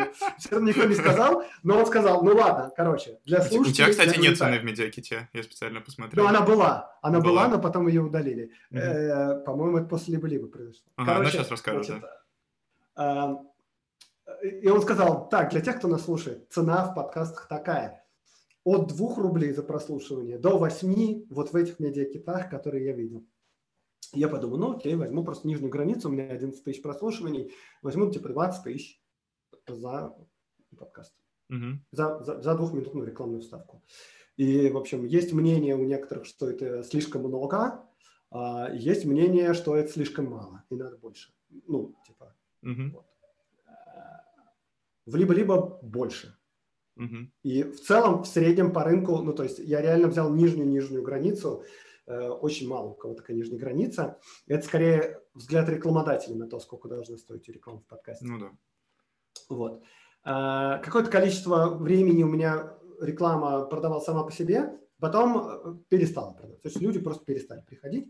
Угу. Я в какой-то момент подумал, 20 тысяч продается, надо типа 30 сказать. Типа 30 тысяч. Она тоже продалась, а потом перестала продаваться. Ну, я как бы думаю, ладно. Вот, и продолжал делать подкаст. Я подумал, что надо найти менеджера. Я в каком-то из выпусков сказал, я не умею продавать рекламу, я знаю, надо писать там всем, туда-сюда, предлагать себя. Я вообще не понимаю, как это делается, что-то такое. Поэтому найдись крутой менеджер, будем как бы делить доходы, ты будешь... Mm-hmm. И нашлось, пара человек, но к результатам это не успело привести, потому что спустя где-то 1,5 месяца после этого мы встретились в студии «Либо-Либо», они просто позвали меня в гости. Говорят, Андрей, у тебя классный подкаст, заходи в гости, поболтаем. И прям Лика написала? Да, прямо Лика написала, да. Да, а «Либо-Либо», если кто не знает, это самая крутая студия в России, которая делает подкасты. Да. Там есть как бы люди просто на голову повернутые на подкастах, которые очень хорошо понимают, что такое подкасты, что там как бы происходит и что такое. И Лика Кремер, собственно, если так уж правильно сказать, что есть, в общем, некоторые люди, большое количество людей, я в том числе, считают, что есть так называемая вторая волна подкаста в России, которая началась в 2017-м, и вторую волну запустила Лика Кремер, потому что она пришла в «Медузу» на должность главы отдела видеоконтента, YouTube, развивать. И сказала, давайте делать подкасты, надо делать подкасты, все крутые медиа в мире делают подкасты, нам надо делать подкасты. В какой-то момент, по-моему, ей сказали, что она каннибализировала редакцию. Короче, все начали выпускать, «Медуза» начала делать подкасты, начала делать много подкастов и крутых. И они, как «Медуза» — это известное издание, они еще начали писать постоянно. Вот, подкасты, слушайте подкасты. Все слушают и думают, я же тоже могу делать подкасты. И все начали делать подкасты. И вот, Лика Кремер в какой-то момент ушла из «Медузы», и они развивали свою студию, которая, собственно, занимается только выпуском подкастов. Это студия «Либо-Либо», и они делают крутые подкасты. Офигенские подкасты. Вот они меня позвали в гости и говорят, Андрей, приходи, поболтаем. И я пришел на встречу, а у меня просто в голове к этому моменту появилась идея нового подкаста. И она не просто была идея, я уже подготовился какое-то время к нему. У меня уже были материалы и даже договоренности некоторые с авторскими правами, потому что там надо было чужие интервью использовать. Вот, все такое. И я пришел к ним, и они сказали, привет. Я сказал, привет. Я сказал, у меня есть идея для подкаста. И запичил им подкаст сходу. И сказал, что я уже для этого сделал. Вот. И все. И, короче, я, видимо, не давал им даже слова сказать. Но, по-моему, это их впечатлило. И еще они меня спросили, Андрей, ты как бы выпускаешь подкаст, все такое, а насколько ты серьезно готов заниматься подкастингом, через год, или вообще. Я говорю, я уволился с работы, к тому моменту, я, переехал в другую страну, потому что я переехал сейчас в другую, я сейчас на две страны живу, я сейчас в Иерусалиме, 3 дня назад я сюда вернулся, до этого 1,5 месяца был в Москве, до этого зиму в Иерусалиме, зимой я был как раз в Иерусалиме, встреча была в Зуме. Я говорю, я тут не работаю, я занимаюсь только подкастами, мне хочется заниматься только подкастами, у меня все классно, каждую неделю я делаю выпуски уже целый год, нет факапов, ничего такого, поэтому я хочу этим заниматься. Все. Они такие, классно.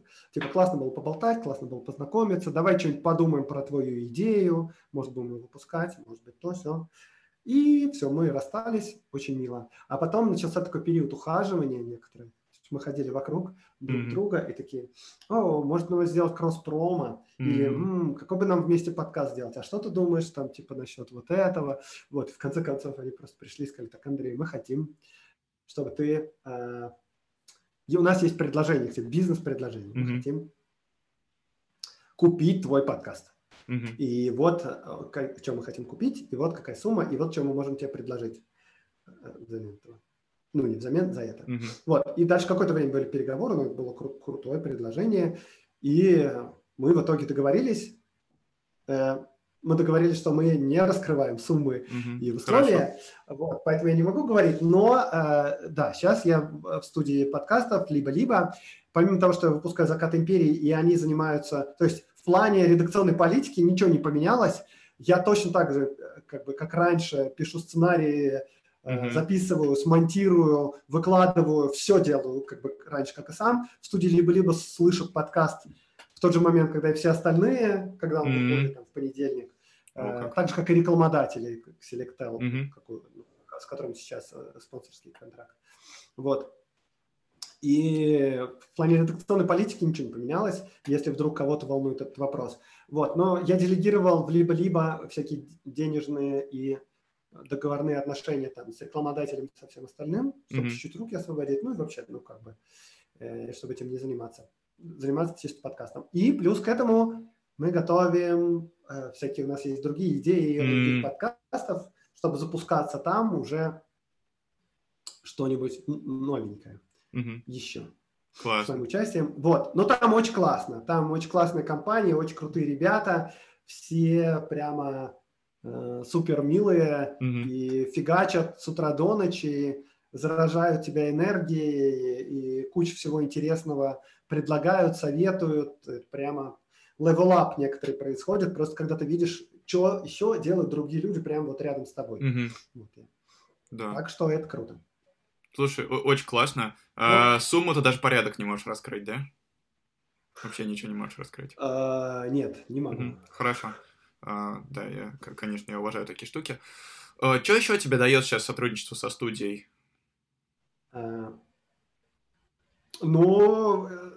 То, что сейчас дает, это больше всего это экспертиза и всякие разные крутые штуки. То есть, например, я уже сказал, мы готовим новый подкаст, да? Я, там, это вот тот, который ты предложил?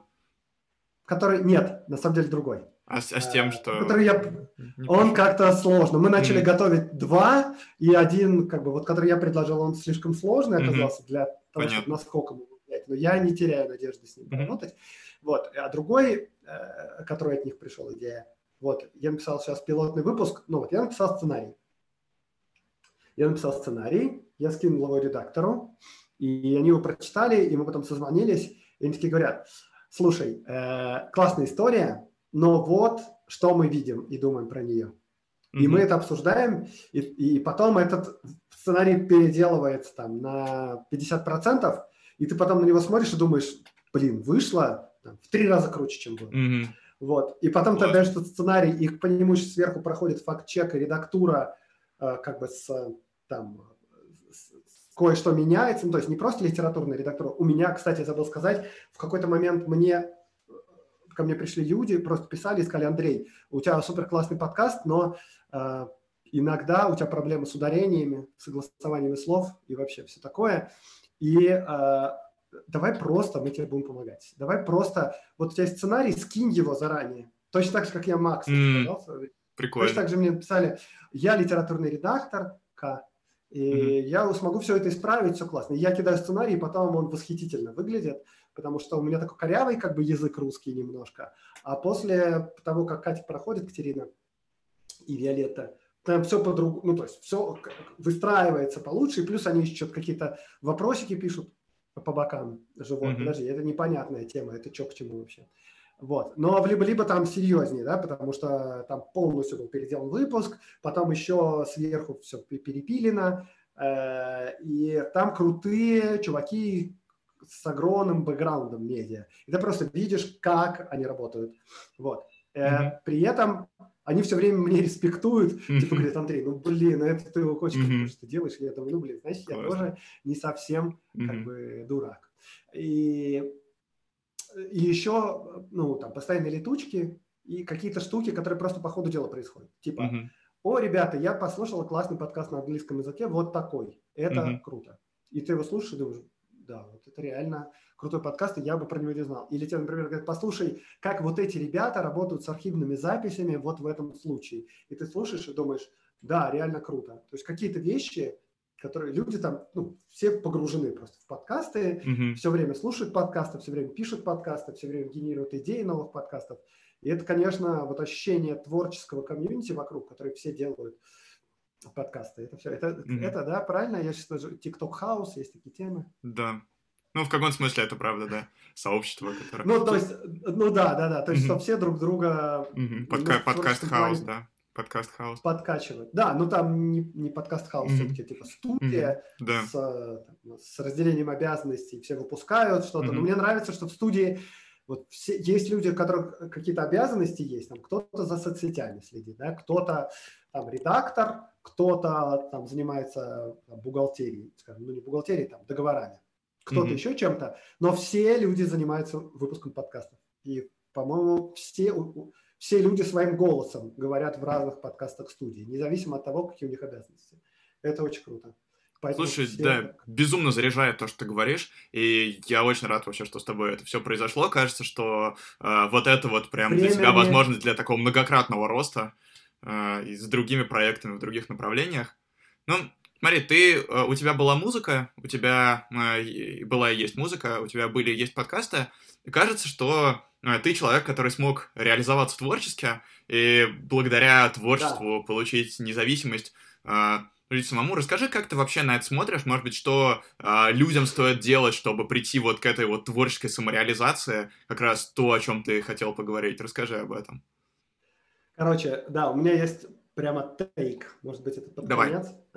Просто есть, ну, вот эти истории из фильмов или обо всем таком, что вот есть человек, он там хочет написать роман, и в него никто не верит, он его пишет, и потом он никому не нужен, все такое, где-нибудь бухает, сидит, и потом кто-то внезапно видит его роман. И, значит, поэтому роман снимают кино суперпопулярно, он суперпопулярный чувак, все восхищаются, он пришел к успеху, он звезда. Вот, это типа история успеха, и все в детстве думают, да, вот это то, чем стоит заниматься, я хочу так же, как все эти люди, заниматься творчеством, и если я буду всегда заниматься творчеством, я приду к успеху. Потом тебе, значит, ну, у кого-то заканчивается институт, там, 24 года, 23, у кого-то там 27 лет, у кого-то там еще что-то, и ты как бы видишь, что, блин, твой роман вообще-то уже 3, и никто не читает его.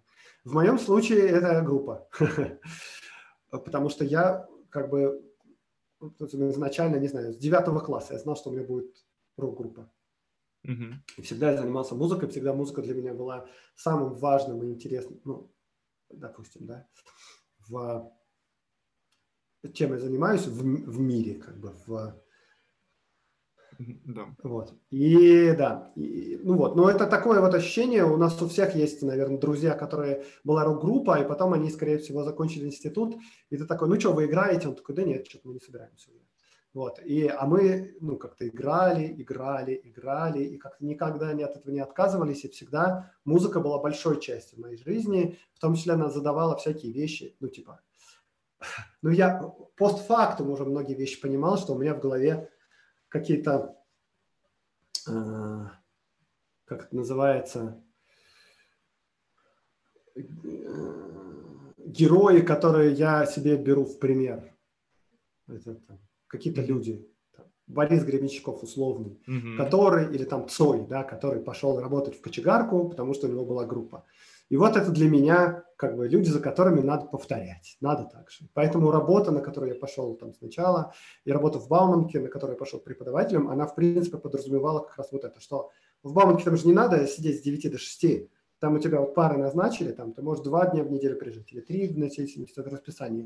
В остальное время ты свободен, можешь посвящать свое время творчеству, музыке, писать музыку, выступать и все такое. Вот, но, в общем... Это довольно долгое время тянулось.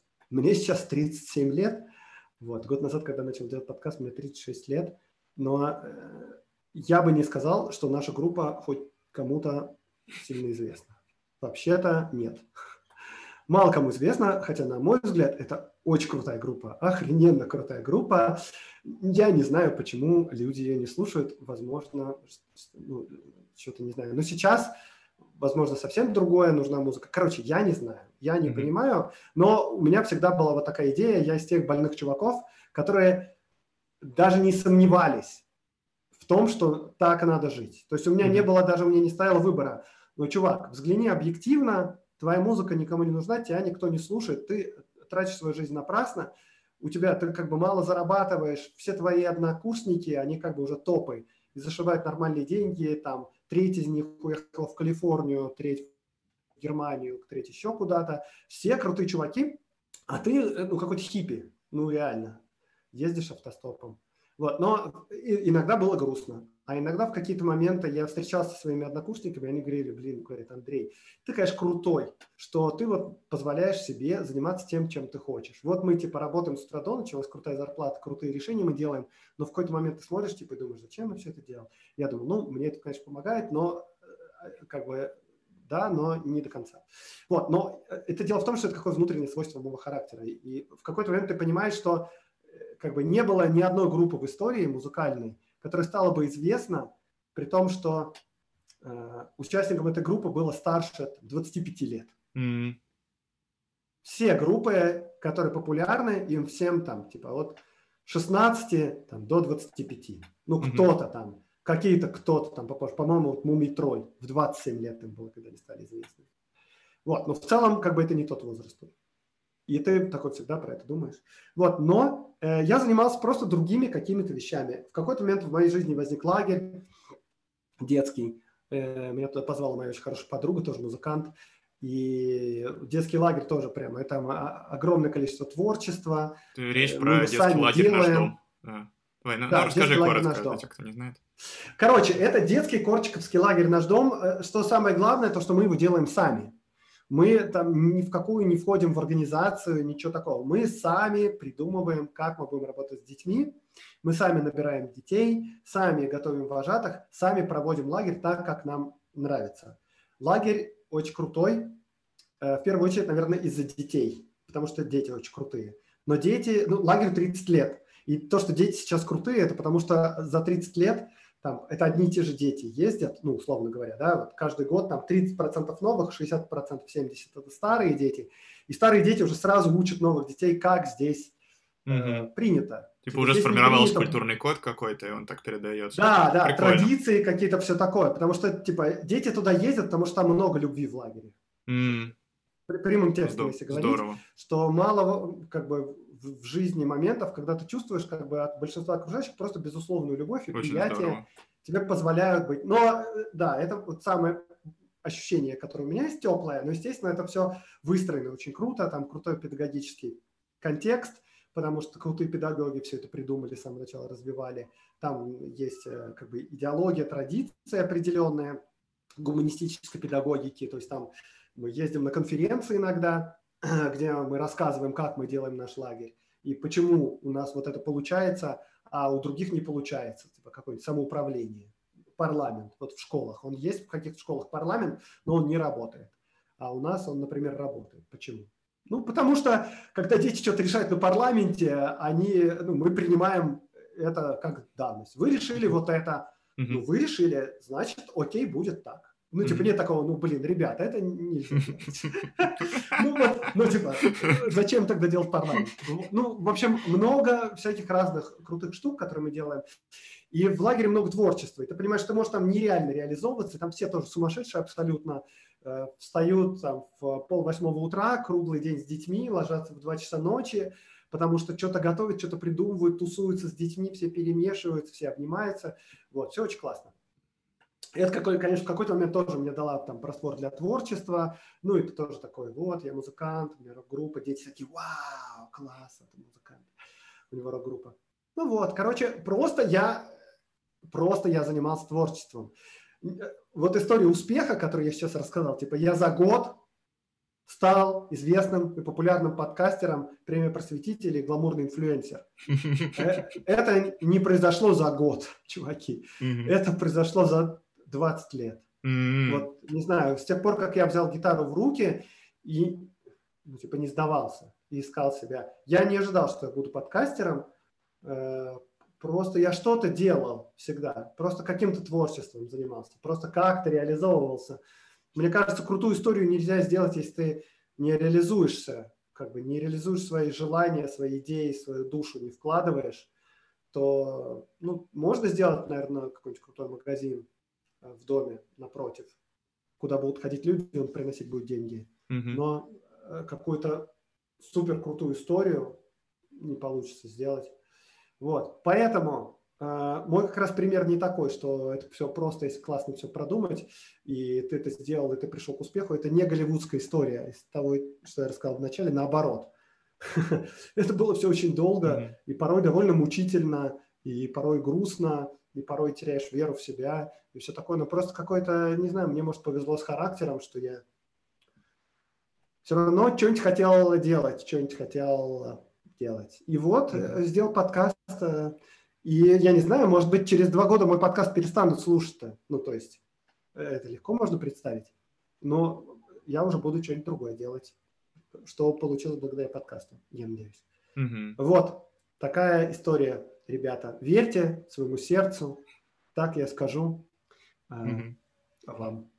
Очень классно. Мне кажется, что очень интересно, что ты показал, что вот есть какое-то единое творческое начало, и оно проявлялось и в музыке, и в лагере, и в преподавании, и в итоге выросло в подкасте. То есть кажется, что ты какую-то вот эту вот творческую штуку через разные формы ты качал какое-то единое творческое начало, и в итоге оно выразилось вот так вот. Но что это все про одно и то же, про какое-то единое создание смысла, создание чего-то классного. Да.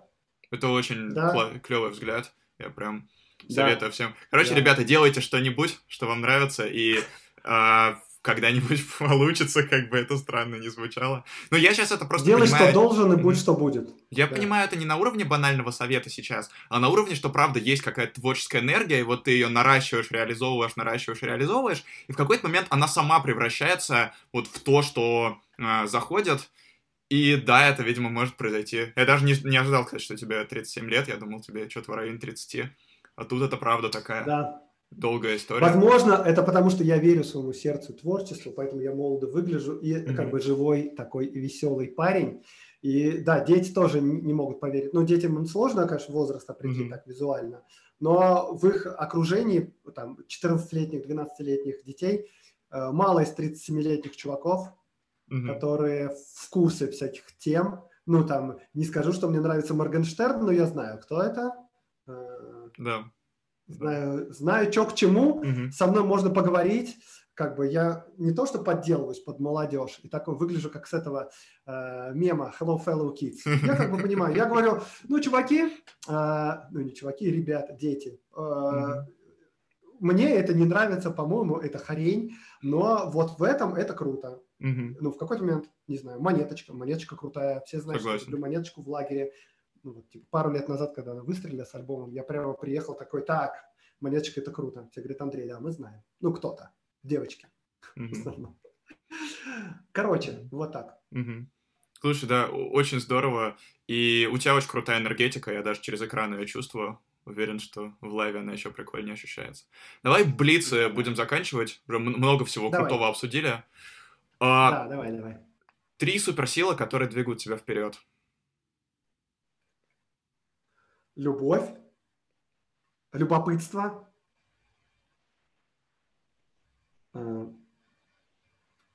и я бы сказал вера или намерение, ну, вот, что-то такое. Главный провал, который у тебя был за время работы над подкастом?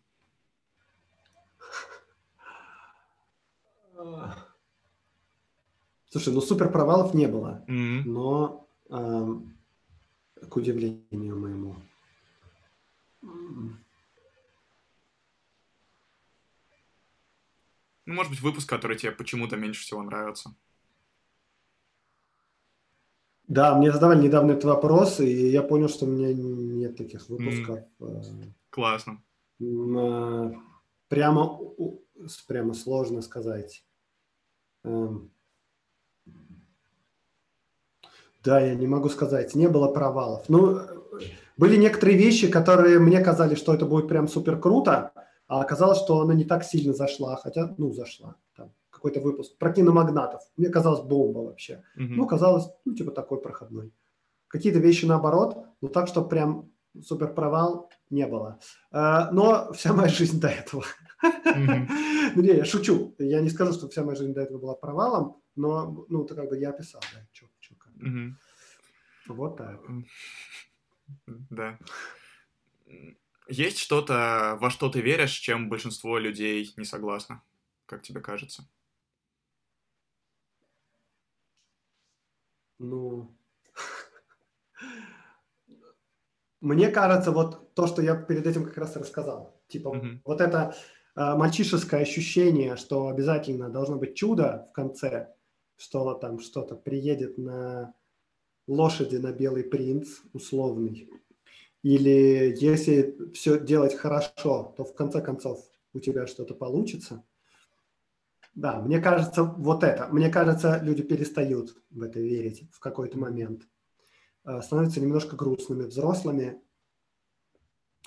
И я в это верю. И да.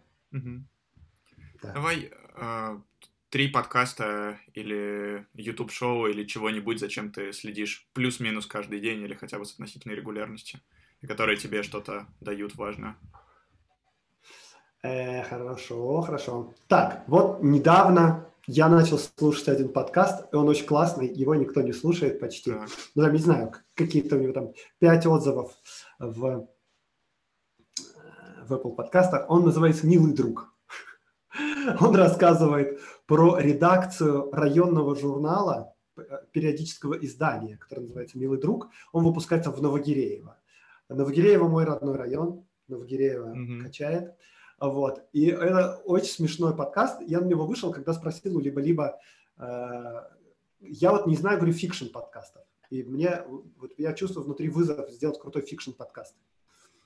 Вот. И все начали вспоминать, какие я не знаю фикшн-подкасты. Кто-то назвал «Милый друг». Это безумный подкаст, то есть это вымышленное издание, у него есть как бы редакция, и 2 человек, 2 замглавных редактора ведут, не ведут этот подкаст, а просто рассказывают, типа, что-то там происходит, что-то у них какие-то заказы на рекламу, но там происходит просто какой-то трэш и безумие иногда, и это очень смешно, там много какого-то медийного контекста, видимо, надо быть журналистом, чтобы это знать, может, это подкаст для своих, но со стороны он тоже слушается очень классно. Он довольно смешной, прям крутой. И это фикшн-подкаст, правда, там какой-то сюжет. И еще отдельно мне нравится, что он выходит супер нерегулярно. Несмотря на то, что я говорил все это по-другому, потому что мне нравится как бы андеграунд. Я понимаю, что я, когда запускал подкаст, я запускал продукт. И все, что я описывал, это как запустить хороший продукт. Этот подкаст, но сам я в большей степени люблю как бы underground, handmade, do-it-yourself, а не продукты. Это вот, типа, как я одеваюсь, где я живу, чем я занят, все такое. Мне нравится, когда люди просто что-то делают, какую-то дичь творят. Вот, по-моему, это такой подкаст, он выходит раз, там, не знаю, в 3 месяца, и ты понимаешь, что вот этот выпуск, который они сделали сейчас, они его сделали сейчас, потому что их вперло сейчас вот его сделать. И это очень круто. Мне такие темы нравятся вообще. Классно. Так что, «Милый друг», послушайте, «Белый друг», он классный. «Синий бархат», крутой подкаст, Егор Сенников его ведет. Это один из тех подкастов, на который я ориентировался, когда запускался, что вот, это крутой подкаст. Мне тоже, кстати, нравилось, что он выпускается нерегулярно, он не очень длинный, и там вот было видно, что Егор, когда находит крутую историю, он решает ее рассказать. А если крутой истории нету, он... Это исторический подкаст, но у него такая концепция, он рассказывает тоже историю неочевидную, то, чего не пишут в учебниках. Это часто истории каких-то авантюристов или каких-то случайных событий, которые сильно могли на что-то повлиять, или какие-то неочевидные штуки, про каких-то людей, которые подделывали картины, или про каких-то диктаторов африканских, или еще про кого-то в том же роде. Вот. Сейчас он выходит регулярно, его тоже классно слушать. Вот Егор, видимо, решил тоже приняться в более каком-то серьезном. Видите за него, но это классный подкаст, там интересные истории. И что я хочу сказать? Хочу порекомендовать классный подкаст на английском языке, тогда уж под конец. Потому что все такие, типа, подкасты на английском языке, это, ну, то есть в Америке делают крутые подкасты, вообще без сомнений. Этот подкаст называется RFK Tapes. RFK – это Роберт Ф. Кеннеди, это младший брат Джона Кеннеди, убитого президента. Этот, значит, его младший брат, он выдвигался в президенты, и он был убит во время предвыборной кампании. В частности, он выступал, например, за окончание войны во Вьетнаме. И, значит, его убили. Полиция решила чтобы не было никакой конспирологии вокруг его убийства, чтобы не было так, как с Джоном, типа, что никто не верит официальной версии, все думают, что там что-то произошло, они решили, мы будем делать максимально открытое расследование, все будем записывать на диктофон, все будет везде доступно, все можно посмотреть, на все можно сориентироваться. Вот. И поэтому этот подкаст, он практически создан на архивных пленках. Mm-hmm. Ты там 80% времени слушаешь смонтированные архивные пленки с небольшими комментариями. И пока ты их слушаешь, ты понимаешь, что все было вообще не так. Прикольно. И это очень круто, во-первых, то, что это прямо, это реально искусство. Работа с источниками. Тебе дают очень-очень короткие дополнения, и потом тебе дают допросы полицейского, еще что-то. Mm-hmm. Это супер захватывающе слушается. Там еще параллельно ведется сюжет о том, что, есть люди, которые не верят официальной версии, и вот что происходило с ними, и вот как они к этому пришли. И с ними тоже происходит какая-то супер странная история. И параллельно расследование самого убийства идет. Это слушается супер круто. Ты чувствуешь, mm-hmm. ты слушаешь прям детектив. И в какой-то момент ты думаешь, меня, кажется, пичкают конспирологией, но пичкают так круто, что, ты респектуешь. То есть ты прямо понимаешь, что это сделано круто. Независимо от того, если я не дослушал до конца, я не знаю, какое у меня мнение пока что. Но я точно могу сказать, что как подкаст это восхитительно и очень убедительно сделано, прям супер классно. Mm-hmm. Очень интересно, я все три послушаю в той или иной степени. Твой любимый персонаж из эпохи Николая II и почему? Мне очень нравится Петр Бернгардович Струве. Это политик, либерал, наверное, можно так сказать. Начинал он марксистом, ортодоксальным социал-демократом. Это один из основателей партии РСДРП. Это, человек, которому молодой Володя Ульянов, наверное, ходил и записывал за ним. Возможно, не записывал. То есть это прям такой крутой марксист. И по мере своего взросления он двигался слева направо. После того, как он стал основателем партии РСДРП, через некоторое время он стал основателем партии кадетов, либеральной демократической партии, такой, я бы сказал, левоватой, леволиберальной. И дальше он двигался еще, и он в итоге пришел к консервативному такому либерализму. И там, в частности, он был министром экономики у Врангеля в Крыму. Mm-hmm. Вот, это человек. То есть я когда рассказываю про политиков в подкасте, прямо ты буквально по пальцам руки можешь пересчитать людей, которые были в политике, которым ты можешь чувствовать уважение. И вот Струве один из них, mm-hmm. потому что он был искренним чуваком с самого начала до конца, несмотря на то, что политические взгляды менялись. Он делал вещи, которые были непопулярными в его среде. Там в какой-то момент, в 1905 году Думу созвали, и все решили, что в Думе хотели давить дальше, чтобы самодержавие еще сильнее ограничить, чтобы министров выбирали из членов Думы. И не шли на соглашение. То есть там был момент, когда Николай II предложил части либералов и думцев войти в правительство. И они ему сказали, нет, мы не хотим частью, мы хотим все правительство mm-hmm. себе забрать. То есть был момент, когда был возможен какой-то компромисс. Вот. Mm-hmm. И Струве был за этот компромисс. Его, конечно, ужасно гнобили за это. Вот. И дальше тоже он такой человек, который у него есть моральные принципы и ум. Вот, и он не шел за популизмом. Короче, крутой чувак. Струве mm-hmm. мне нравится, молодец. Mm-hmm. Хорошо. Вот, но если не брать политиков, то мне очень нравится Маяковский. И Хлебников нравится. Но Хлебников просто супер космический чувак. Мне нравится тем, что он просто смотришь на него, ты не понимаешь вообще. Как призрак. Ты вот так тыкаешь его пальцем, у тебя рука насквозь проходит. Mm-hmm. Просто вообще неземное создание. Это очень интересно наблюдать. А Маяковский мне нравится тем, что это прям человек, который горит изнутри каждый mm-hmm. день. Прямо он ты чувствуешь прямо обжигающее пламя, которое он кладет на алтарь творчества, и он фигачит с утра до ночи, и ты чувствуешь этот подход, и несмотря на то, что, может, политические взгляды эти не симпатичны могут быть его, но невозможно не чувствовать вообще невероятное уважение к Маяковскому. Он очень крутой. И стихи крутые. Короче, вот. Очень классно. Песня группы «Акваланг», которую должен услышать каждый.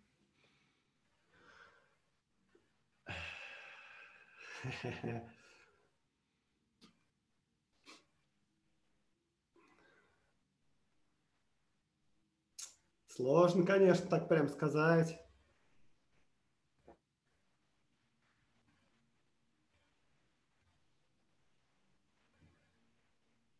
Блин. Ну ладно, я скажу песню, может, не которую должен услышать каждый, а которая мне, я считаю, что она заслуживает того, чтобы ее услышали. С последнего альбома «Обними», послушайте. Хорошо, я послушаю обязательно прямо сейчас, да, когда закончим. Отлично. И последний вопрос. Что важно? Важно не врать самому себе. Потому что в какой-то момент ты забываешь, что ты обманываешь себя. И, ну, как бы много раз повторяя ложь, она уже как будто, ну, уже такое знакомое, что как бы само собой все естественное. Скользкая дорожка. Не надо врать себе. Ну, и другим тоже не надо врать. Но уж себе уж точно. Андрей, спасибо большое. Потрясающе интересно получилось. Спасибо, что пришел. Я прям... Особенно вот мне понравилось, как ты показал свой путь, как запустить успешный продукт, а потом сказал, чуваки, ну, до этого было 20 лет всякого разного. И это, на мой взгляд, очень круто по драматургии, по интересу, по всему. Спасибо огромное. Спасибо, что позвал. Я рад вообще поболтать. И смотрю, тебе 2 часа придется монтировать. Так что успехов. Я чувствую, что я нашел себя, конечно, в подкастинге, потому что спрашиваешь вопрос, и Андрей как бы готов разливаться соловьем на 40 минут, и сложно остановить. И вроде классно рассказывает, а потом смотришь, весь день прошел. Вот, короче, желаю успехов в монтаже. И, ребята, короче, верьте себе, делайте дело, все будет классно. Спасибо, пока-пока. Пока.